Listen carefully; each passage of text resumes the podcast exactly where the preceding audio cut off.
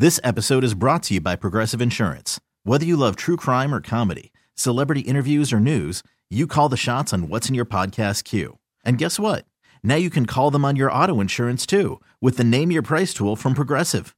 It works just the way it sounds. You tell Progressive how much you want to pay for car insurance, and they'll show you coverage options that fit your budget. Get your quote today at progressive.com to join the over 28 million drivers who trust Progressive. Progressive Casualty Insurance Company and Affiliates. Price and coverage match limited by state law. I'm Sandra, and I'm just the professional your small business was looking for. But you didn't hire me because you didn't use LinkedIn jobs. LinkedIn has professionals you can't find anywhere else, including those who aren't actively looking for a new job but might be open to the perfect role, like me. In a given month, over 70% of LinkedIn users don't visit other leading job sites. So if you're not looking on LinkedIn, you'll miss out on great candidates like Sandra. Start hiring professionals like a professional. Post your free job on LinkedIn.com slash recommend today. Yeah, because there's big stories ahead and headlines to be written, and the Bears are going to be dominating the news cycle in the NFL for a while. I, dominating might be a bit strong, but they will be in the middle of a lot of things. They need to hire a team president. They have $100 million in cap space. They have the number one pick of the draft. And then they have their typical offseason um, moves and, and news, and you know something will come up. So that alone makes the offseason arguably more entertaining, at least, and sort of as captivating as the past four months have been in this historically bad season. By the way, you know, in the last week plus that, that we've had conversations about the, the potential hiring of a team president, some of the, the buzz that I've, I've gotten from within league circles about Kevin Warren and, and the, the uh, interest level he has in the Bears job and the credentials that he would bring to the Bears job is it, it's really head turning and it's eye opening to to think it. I had one league source tell me, David, that that presence is the word that he used at least a half dozen times to say that the minute that Kevin Warren takes over your your football operation, you're going to feel presence. And it was think big energy was the other thing that they described as just like on an every single day basis, creating a think big energy within the building that inspires and motivates people who want to think big. There are people that don't want to think big, and the pressure will be too much for them, and it will be an un, uh, you know, enjoyable work experience and that's part of what what comes with being in a position like this is to kind of sort that out but to, to hear s- some folks that know well uh, what Kevin would do if he were given a role like this. I mean, I, am telling you, it gives you an adrenaline surge because you go, this is what we've been saying for years is what the Bears lack, right? Just this every single day think big energy and ambition that can take this to a new stratosphere. So as we talk about everything that's going to happen in 2023, that's one of the first dominoes to fall. Well, that would be an exciting one for the Bears in, in, a coup, I think, because of reasons we've discussed before. I would just add to that the the other side of that equation would be uh, the Big Ten conference and certainly the the most lucrative uh, rights deal uh, ever struck, and Kevin Warren being at the forefront of that, and having UCLA and USC coming to the conference. As exciting and as as great a, a spot that he would leave the Big Ten from a couple people that I spoke to last week. Again, uh, different people, but I don't think there would be a lot of people trying to keep Kevin Warren in the job as Big Ten commissioner. And and I don't want to overstate that, but I'm not sure that uh, because he did such a good job, I'm still not sure it was the great greatest fit. He may have been somebody who is more comfortable uh, in a professional sports environment. And I think that him interviewing for the Bears job might reflect that, or at least it has been interpreted that way by some people, uh, some of his constituents that uh, in, the Big Ten at the college level. So that wouldn't surprise me at all, Dan. Yeah, and one other thing that someone said to me in the last week and a half was that when Kevin talks to you, he wants to see that type A breath is coming out of your mouth right? Like that that, that is what that's what what kind of drives the, the ship and, and and engines the whole thing. And so it'll be it'll be really interesting. And again like like we're to get to January 2024 and look back on this year. You know I just recently did the you know the top 10 uh, significant dates of 2022 for the Chicago Bears. I think 2023 is going to be much grander in terms of significant events and significant moments that turn this franchise in one direction or another. I would agree, and I think Sunday might be uh, in that group because that was a pivotal day for the future. And so, as the players back to Halas Hall started cleaning out their lockers and saying their goodbyes. Justin Jones was another entertaining interview what did he have to say and how did he incorporate the word grievance? Yeah well look like justin has been one of the good uh, talkers in that locker room all season and again it's a locker room full of them and he was just pretty candid about number one saying look when people talk about what culture was established he said internally in the locker room it didn't feel like a 14 loss season because we've got guys in here who can grind and keep it fun and and just keep everything humming at times when it may be difficult to do so. There's there's some value in that but he also just was pretty forthright in saying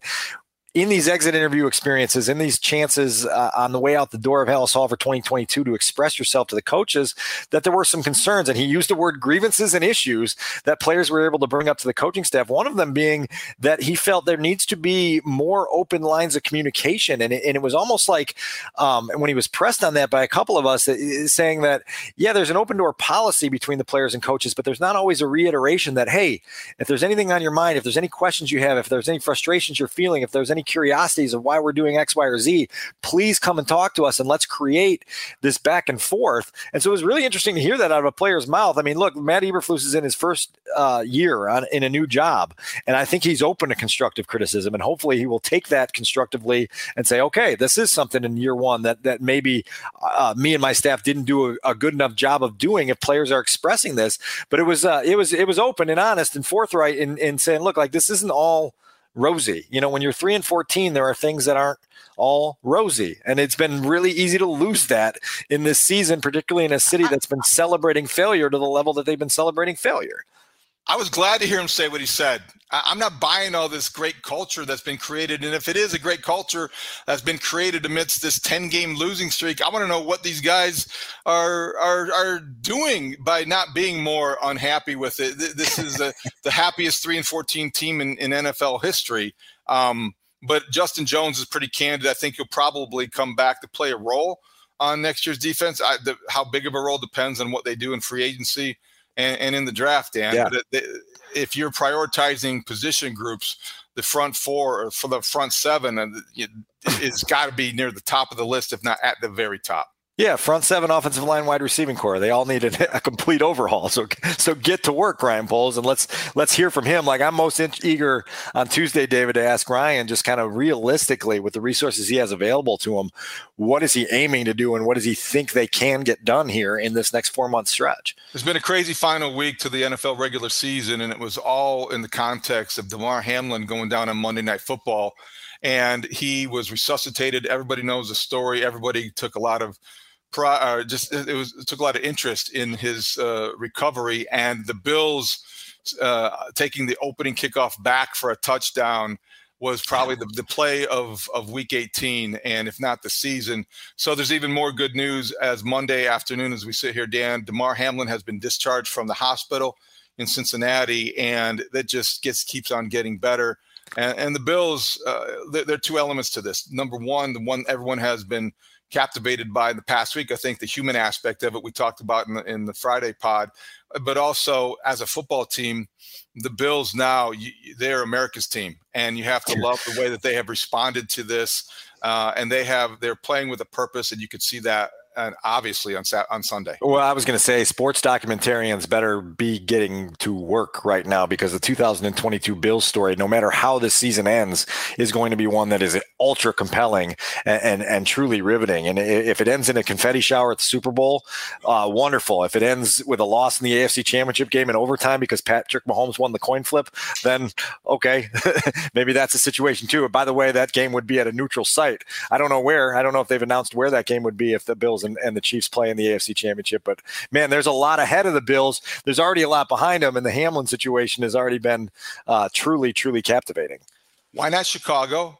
Why not Soldier Field? Is has that been discussed? Has that been contemplated? It's a, it's a situation where if the if they need a, a an outdoor venue if they need somewhere that both teams can get to easily. You would think that why, if, if Ford Field isn't interested in, and you know Indianapolis has a volleyball convention or whatever the fact may. I, I, hey, I love my Hoosier State, but come on, I mean it's the NFL. Uh, why not Chicago?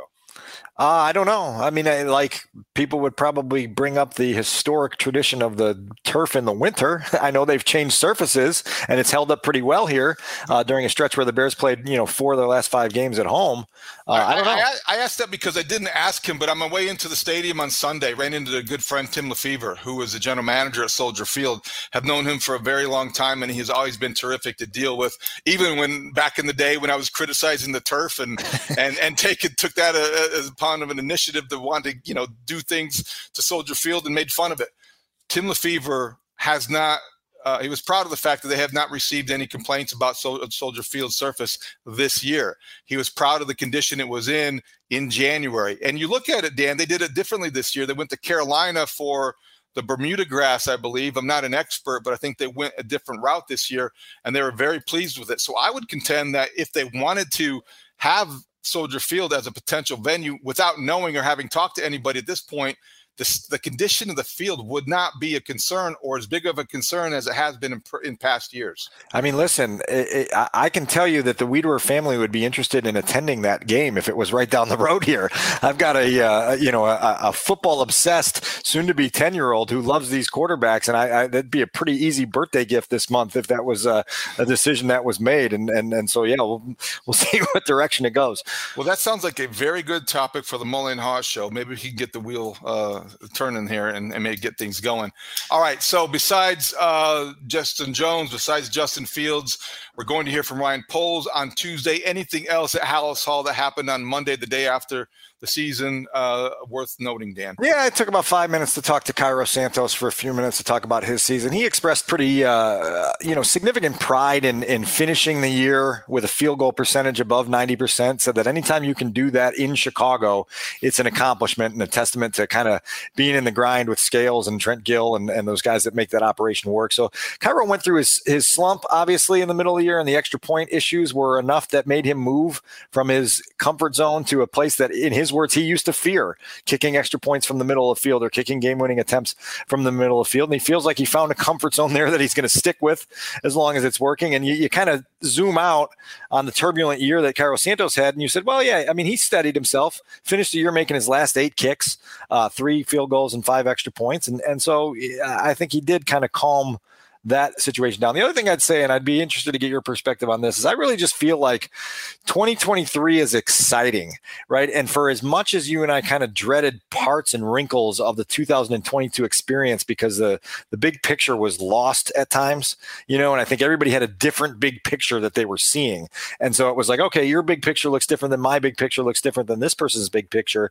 2023, we can't hide things. I think there's going to be a pretty valid eye test to a lot of different things. There's going to be an eye test on Justin Fields' growth as a quarterback. There's going to be an eye test on how good Ryan Poles is a, at, at, acquiring talent and putting them in positions to be developed. There's going to be an eye test on whether the Bears are a team like the 2022 Lions, who are clearly on the rise and, and, and making strides, or whether they're just stuck like this franchise so often is. And so I'm really eager to, to, to do this calendar year. You know, the last four months were weird, but this calendar year has got some excitement to it because I think it's going to be all right in front of our face, and there's not going to be so much wiggle room for what the interpretations are.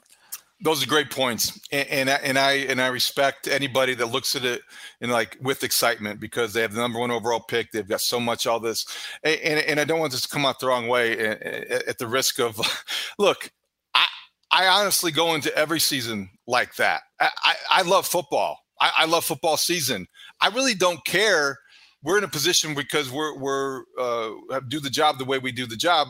Objectivity allows you to just observe and not necessarily be a fan. Now, sometimes that's that's used against you, and I understand that and respect everybody looking at it differently. But Dan, I am excited about the last the, the, the next twelve months for the Bears because of what they are capable of doing with the with all the things that we've talked about. But I have to say this: go back 12 months. I was excited about the change that was ahead because sure. we're going to hire a new coach, a new general manager, and before that, I mean, I, you're trained and you're conditioned to go into every season, every Sunday, every practice. You got to make it sound. You have to make it seem like it's the most interesting thing that you're covering that day, that year, that season. So this this is a little bit different because they do have a lot of these distinctions but i would hope that people would be that excited about every season even though that's unrealistic. And that's why I think I, it has bothered me a little bit or a lot at times why this season wasn't wasn't um, viewed that way. It was dismissed as soon as it started. Winning didn't matter it never so there it was almost like written off sacrifice to the point of let's get, get on with things when i think that but that didn't start honestly that didn't start until the robert quinn trade and that's that's really when it when it went when it, when it went off the rails because at three and four people can use revisionist history all they want. At three and four with how plucky that team was and how plucky they had been in an undefeated preseason when everyone said boy they make disciplined plays and, and they're, they're right on top of the details at all times. There were people dreaming that this team could could find a little bit of a moving walkway and get themselves to seven eight nine wins and really change the direction of things. And then just to comfort themselves there was like the simone biles mental gymnastics routine that went on for months and months and months in terms of what this was supposed to be and what it wasn't supposed to be. Maybe, maybe, maybe you're right. But I also remember beating the 49ers in week one and, you know, trying to find out how that was viewed. And then beating the Texans when Justin Fields struggled and the, there was a large section of the fan base very disappointed in that victory because the quarterback didn't play well and there was still some uncertainty surrounding his future. So I, I think that it probably was in earnest after the Quinn trade, certainly after Roquan Smith was dealt.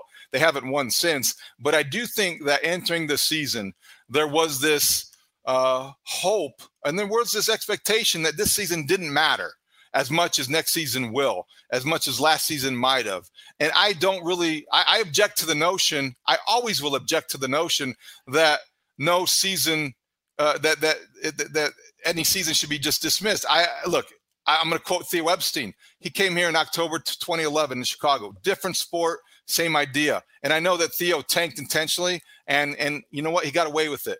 But he said every season is sacred. He sounded like a hypocrite in 2012 and 2013, but it worked. But I still am a sucker. Every season is sacred, and the Bears just blew one. That's okay. They better take advantage of it. But every season is sacred in the NFL, and I just think that um, this one will go down in the record books as being the worst one ever at Halas Hall. Well, and look, like eh, five years from now, what this season was and wasn't will be a lot more clear than it is now, right? Like I think that will be be obvious to everyone. This episode is brought to you by Progressive Insurance. Whether you love true crime or comedy, celebrity interviews or news, you call the shots on what's in your podcast queue. And guess what? Now you can call them on your auto insurance too with the Name Your Price tool from Progressive. It works just the way it sounds. You tell Progressive how much you want to pay for car insurance, and they'll show you coverage options that fit your budget. Get your quote today at progressive.com to join the over 28 million drivers who trust Progressive. Progressive Casualty Insurance Company and Affiliates. Price and coverage match limited by state law. Audacy is giving you a chance to win a trip to London to see Taylor Swift at the Eras Tour. It's Tay in the UK. Hey, it's Taylor. Just download the free Audacy app, log in and listen to a participating station for a minimum of 60 minutes to get your daily entry. And you could win a chance to fly off to London with three friends and see Taylor. I can't wait to see you at the Eras Tour in London. For more, go to audacy.com slash Taylor. Tay in the UK. It's on the Audacy app. Thanks to Republic Records. This is a national contest.